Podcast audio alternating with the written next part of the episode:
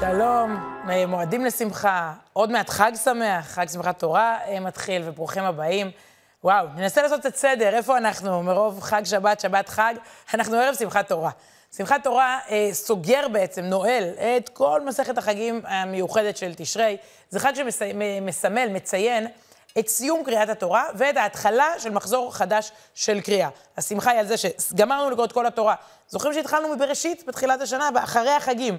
התחלנו את פרשת בראשית, והמשכנו עם ספר שמות, ויקרא, במדבר, דברים, ספר במדבר ודברים מגיעים לסיומם, מתחילים מחדש מבראשית. מה עושים ביום הזה? קוראים בתורה את הפרשה האחרונה בתורה, את סוף התורה, מיד אחריה את תחילת הפרשה הראשונה בראשית. זה לא שאומרים, טוב, נמשיך שבוע הבא, אלא מדביקים, מחברים, מראים את הרצף, את הקשר הזה, כל סוף הוא מיד התחלה חדשה.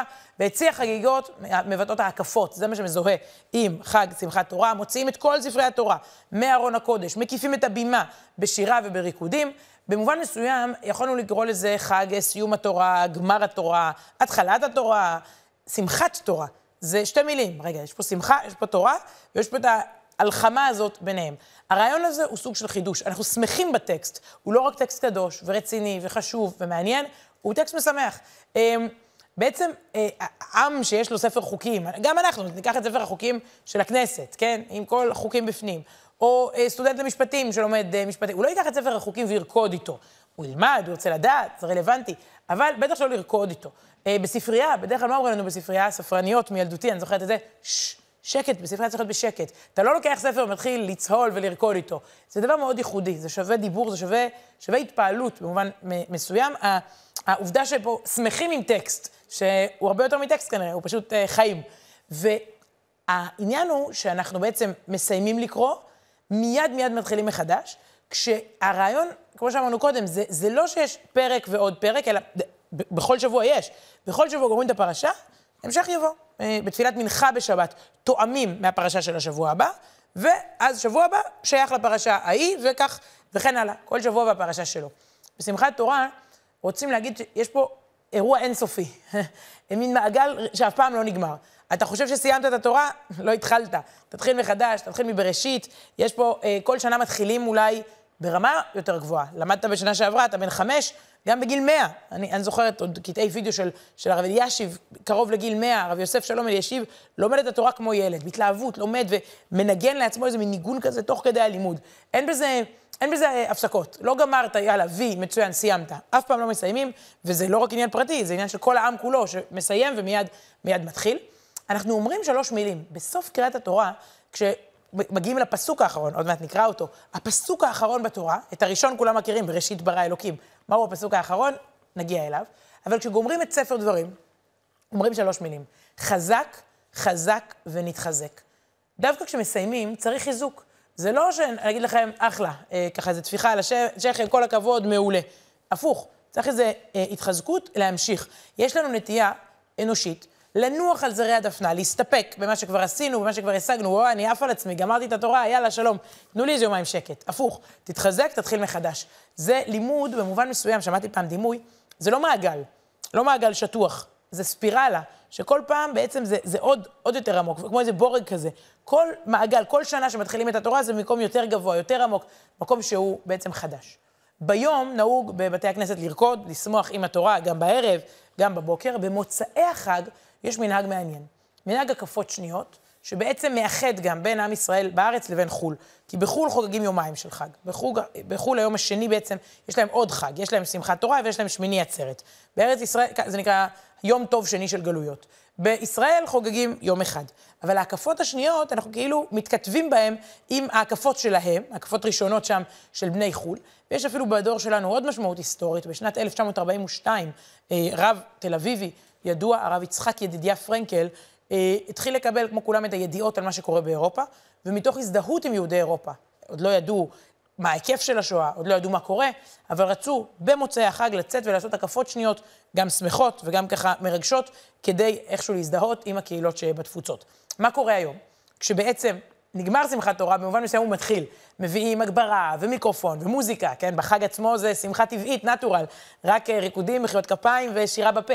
אבל איך שיוצא החג, כבר אפשר להתחיל לשמוע ברחבי הארץ את מנהג ההקפות השניות, הוא מנהג, אבל הרבה מאוד אנשים יוצאים, יש אירועים גדולים בערים, בבסיסי צה"ל, במרכזים רפואיים, בכפר חב"ד באופן מסורתי, יש אירוע של אלפי אנשים שמגיעים, ובעצם זה במובן מסוים כאילו מוצאים את השמחה מבתי הכנסת אל הרחוב, כיכר דיזינגוף, תל אביב, גם שם מדי שנה קהילת ראש יהודי מוציאה החוצה את השמחה, זה צריך כוח לרקוד, אחרי שכל היום בעצם עשו הקפות ושמחת תורה, הנה טעימה עם המזרקה המפורסמת שם בדיזינגוף, שמחת תורה של תל אביב.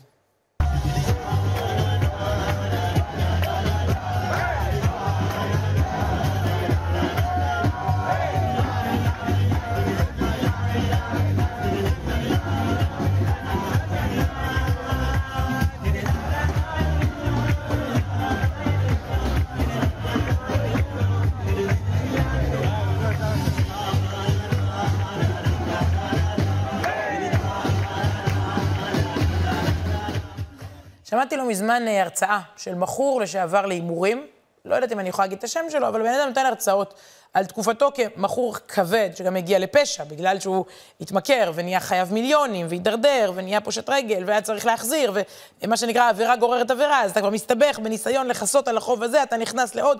בקיצור, הוא שאל שאלה מאוד מעניינת, הוא אמר שבאותם שנים הוא התחיל כצעיר, השאלה הייתה מה מדליק אותי בחיים, ומה שהדליק אותו היה ההימורים. מה נותן לך את הניצוץ? ממה אתה שמח? ושמחת תורה, אומרים לנו פרשנים שלנו, לא סתם, זה השם שלו, שמחת תורה, זה חג שמעלה את השאלה מה מדליק אותך בחיים, מה משמח אותך, מה נותן לך את הניצוץ.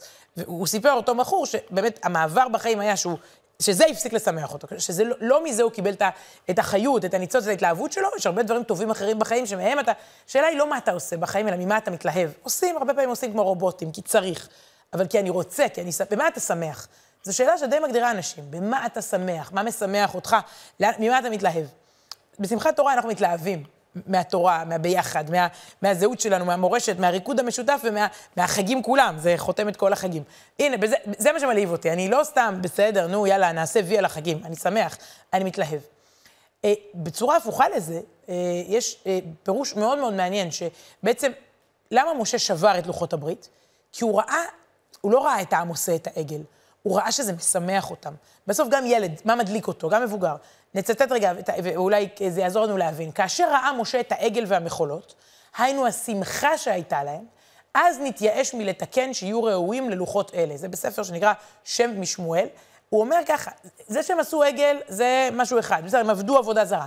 זה שזה הדליק אותם, זה שהם התלהבו, כן? אפשר להתלהב מעגל הזהב, אפשר להתלהב מהימורים, אפשר להתלהב מלעזור בבית ולהתנדב, אפשר גם לעשות יאללה טוב, נו, אמא אמרה לשטוף כלים, ואפשר להתלהב מהתורה בשמחת תורה. זה חג שבעצם אומר לך ממה אתה מתלהב, מה מדליק אותך, מה מקפיץ אותך, מה מצית לך את הניצוץ בעיניים. עד כאן שמחת תורה. מה עוד קורה ביממה הקרובה הזאת, בתוך הקריאה המיוחדת? אנחנו מסיימים את התורה, וזה אומר שאנחנו מסיימים, במובן מסוים, את המסע שלנו עם משה רבנו. בשבת הקרובה הוא לא יהיה. בשבת בראשית, כבר נקרא האדם וחווה, ועל גן עדן, משה רבנו אינו חלק מהעלילה. זה מאוד נדיר, אנחנו כבר התמכרנו, אנחנו כבר מכירים והולכים איתו שבוע אחרי שבוע. זה מתחילת, תחשבו רגע, רק ספר בראשית לא בעצם מכיל את חייו של משה רבנו, כי ספר שמות בתחילתו, התינוק שם ביאור, ואחר כך כל ספר שמות, כל ספר ויקרא, כל ספר במדבר, כל ספר דברים, 4 מתוך 5 חומשים, אנחנו עם משה רבנו, אפילו קוראים לו רבנו. אנחנו נפרדים מהמנהיג המכונן המשותף, מהאב המייסד במובן מסוים של כל האומה הזאת. זה מה שקוראים בפרשת וזאת הברכה. זאת הפרשה האחרונה בתורה. אז בואו נתעכב עליה רגע. הרבה פעמים מרוב רעש וסוכריות כמובן, ואקשן ובלגן, בשמחת תורה, לא מתמקדים רגע בפרשה, יש גם פרשה. וזאת הברכה. תראו, זה די מדהים, אחרי כל מה שעשינו לו, איך משה רבנו נפרד מאיתנו? בברכות. הרי בואו, זה אולי לא הזמן להזכיר, אבל 40 שנה במדבר, כמה תלונות וצרות, וכמה פעמים בגדנו בייעוד שלנו, כמה פעמים הלכנו לכיוונים של עבודה זרה, ולא אנחנו, אבות אבותינו, אבל היינו פה, קראנו את התורה בשבועות האחרונים, וראינו מה קרה במדבר, אבל משה נפרד מאיתנו בברכה. וזאת הברכה, אשר ברך משה איש האלוקים את בני ישראל לפני מותו. יש פה מעמד יפה של ברכות, הוא עובר שבט, בעצם מספר לו גם מה הייעוד שלו, מה הברכה שלו, מעניק לו מברכותיו, מזכיר לנו את המעמד שבו יעקב אבינו, נפרד מהשבטים, וגם בעצם לפני פרידה, לפני סוג של צוואה, זה גם סוג של ברכה, לתת לאדם את הברכה, את הייעוד, את השליחות שלו בעולם, ואז בסוף, אחרי וזאת הברכה, אפשר לקרוא לזה וזאת הפרידה. זה מעמד, שוב, בגלל שמחת תורה, לפעמים פספסים אותו בתוך כל האקשן של החג, זה מעמד מאוד מרגש, שבו התורה נגמרת בכמעט, היא נגמרת בציפייה. בואו, נראה רגע פסוק. ויאמר השם אליו, אל משה, ויאמר השם אליו, זאת הארץ אשר נשבעתי לאברהם, ליצחק וליעקב, לאמור, לזרעך אתננה. הראיתיך ועיניך ושמה לא תעבור, אתה לא תיכנס. וימת שם משה, עבד השם, בארץ מואב על פי השם. הקדוש ברוך הוא אמר לו למות ולא להיכנס, וכך הוא עושה. ויקבור אותו וגיא בארץ מואב מול בית פאור, ולא ידע איש את קבורתו עד היום הזה. שנייה, הקבר של משה הוא נסתר, הרי הקבר שלו היה יכול להיות מקום עלייה לרגל, וואו, כאילו, משלחות היוצאות לשם, האוטובוסים, תיירות, או, קבר משה רבנו, נו, באמת. זה היה יכול להיות מקום פופולרי ליהודים, לגויים, מוזס. המסר הוא, אל תהפכו את משה לאישו, אל תעשו לו הילולות על הקבר, ויש חכמים שבהחלט עולים לקבריהם. אני לא חלילה אומרת משהו נגד זה, אבל דווקא אולי כי משה הוא הכי, כדי שהוא לא יהפוך לאיזה חצי אלוקים, כדי שהקבר שלו לא יהפוך ל... תלמדו את התורה שלו, זה העיקר. תלמדו את המהות, את מה שהוא מנחיל לנו, ויש הרבה מה, וזה די מדהים.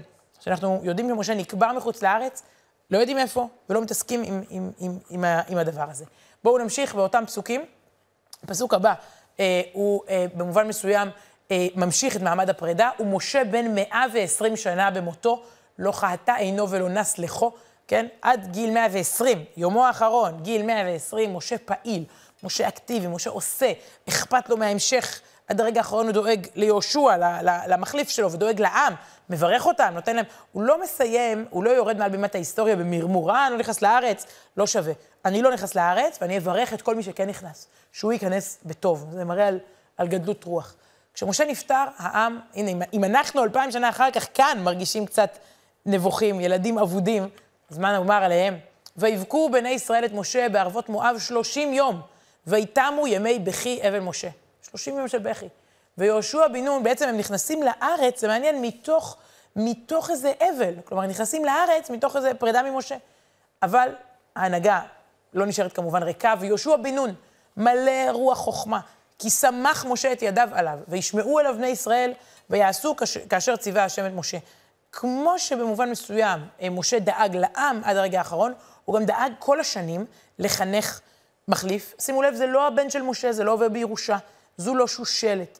לא הבנים של משה יחליפו אותו, אלא הבן של נון, כן? קראו לו יהושע בן נון, זה השם של אבא שלו. ויהושע בנה את עצמו, משוליה, מעוזר, מאיזה ככה, אחד שהיה מסדר את הספסלים, כך זה מתואר בשיעורים של משה רבנו, הוא נבנה לאט לאט לתפקיד ההנהגה. ולא קם עוד בישראל, זאת פרידה שאין כמוה בתורה, ולא קם עוד בישראל כמשה, נביא עוד בישראל כמשה, אשר ידעו השם פנים אל פנים. לא היה אדם שהגיע לדרגה רוחנית כל כך גבוהה, דרגה של נבואה, דרגה של הנהגה, דרגה של מסר לדורות. שוב, איך אנחנו, בלי לשים לב, אנחנו קוראים למשה רבנו, הרב בעצם של כולנו, לכל האותות והמופתים, אשר שלחו השם לעשות בארץ מצרים לפרעו ולכל עבדיו ולכל ארצו. משה היה במובן מסוים כאילו היד הארוכה של אלוקים שעושה במצרים את כל מה שההיסטוריה הייתה צריכה לעשות עבור יציאת מצרים, יש פה איזו פרידה ממנו ותזכורת לכל המהפכה ההיסטורית שהוא עשה, ולכל היד החזקה, ולכל המורה הגדול, אשר עשה משה לעיני כל ישראל. וכאן אומרים, חזק, חזק ונתחזק. כאן נגמרת התורה. התורה שמתחילה במילה בראשית, ברא אלוקים, את כל השמיים, את כל הארץ, נגמרת במילה ישראל, רק העם הזה, רק הארץ הזו. חז"ל אומרים לנו שכשמדובר על מה שעשה משה לעיני כל ישראל, הכוונה היא לא מעמד הר סיני, והכוונה היא לא יציאת מצרים, הכוונה היא שבירת הלוחות. את זה הוא עשה. זה לא היה נס חיצוני, זה לא נס, פשוט לקח את הלוחות ושבר אותם, והוא הראה להם פה עיקרון מאוד מאוד גדול, לדורות הוא חקק בהם איזה משהו, אחרי שהם עשו את חטא העגל, ככה בעצם נגמרת התורה, במילים לעיני כל ישראל, ומשה רבנו, זהו, אנחנו כבר לא שומעים פה את תגובתו. סיפרו לנו פעם שהוא מתפלל, שהוא מבקש להיכנס לארץ, משה מקבל את הגזרה, מבין שהוא הפסיד את חלום חייו, אבל החלום מתגשם דרך העם, דרך הדורות הבאים, דרכנו, נפטר, צמת עיניו בגיל 120, ונפרד מהעם אחרי נאום הפרידה, אחרי הצוואה ארוכה, כל ספר דברים, זה הצוואה שלו, נפרד ויודע במובן שם לרדת מהבמה בצורה מכובדת. לפני כמה ימים ראיינתי את מרים פרץ, היא דיברה על הדמות של משה רבנו, דיברה על כך שילדים היום, אצלם זה הכל או כלום, הם לא יודעים להפסיד.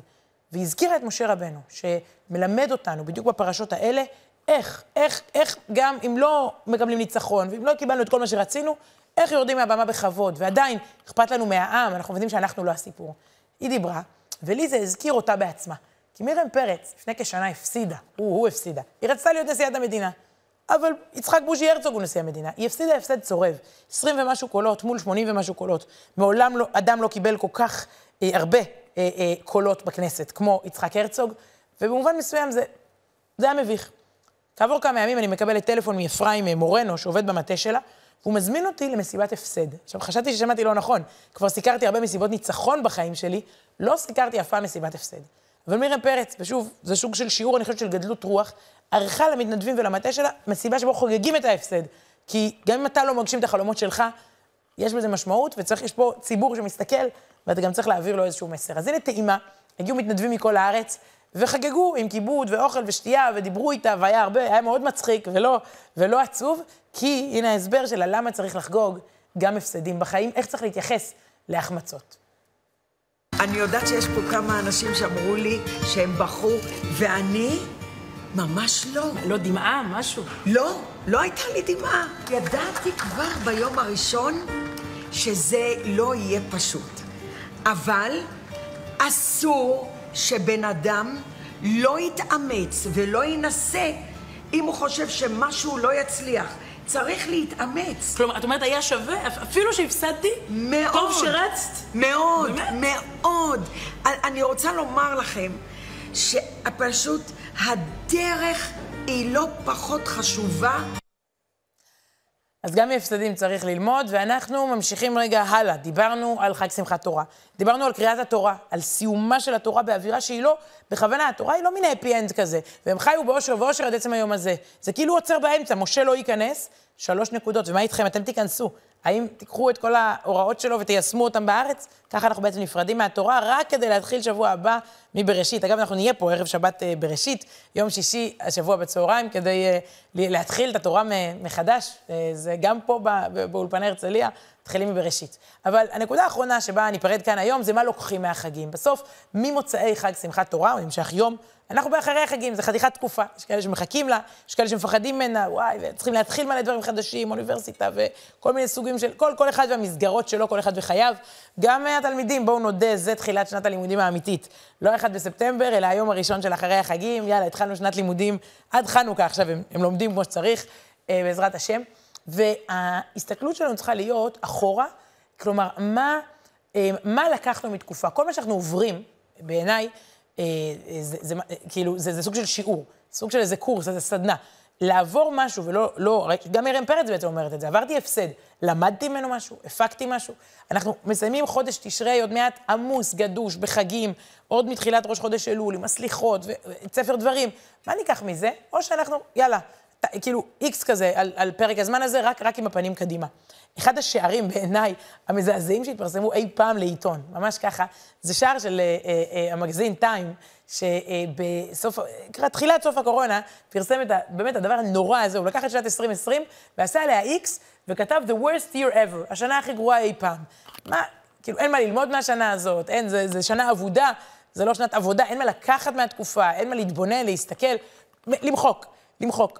אני אומרת הפוך, בואו נסתכל, תמיד להסתכל על העבר ולקחת קדימה, מה למדנו, בטח מתקופת החגים, לקחת דברים אל תוך השנה, כשבמובן מסוים, אפילו כשאני מסתכלת על החגים עצמם, הלכתי, בדיוק פייסבוק מקפיץ לי, זה אחד הדברים הכי מסורתיים שיש, תמיד הוא מזכיר לך מה היה לפני שנה, אתה מזכיר מה היה לפני שנה, אז רק לא מזמן, את כל התקופה הזאת של תשרי, העברנו בצורה אחרת לגמרי, אנחנו זוכרים, אנחנו מודים על כך שאפשר לחגוג ביחד, שאפשר להיות ביחד, שיא הקורונה, מעמד הסליחות, בכותל המערבי, 200 איש מורשים להגיע. אנחנו מדברים על מעמדים השנה שזה 100,000, 200 איש עומדים בקפסולות, מבודדים, מסכנים, עם מסכות. מישהו בכלל זוכר איך נראו החגים רק לא מזמן? הנה.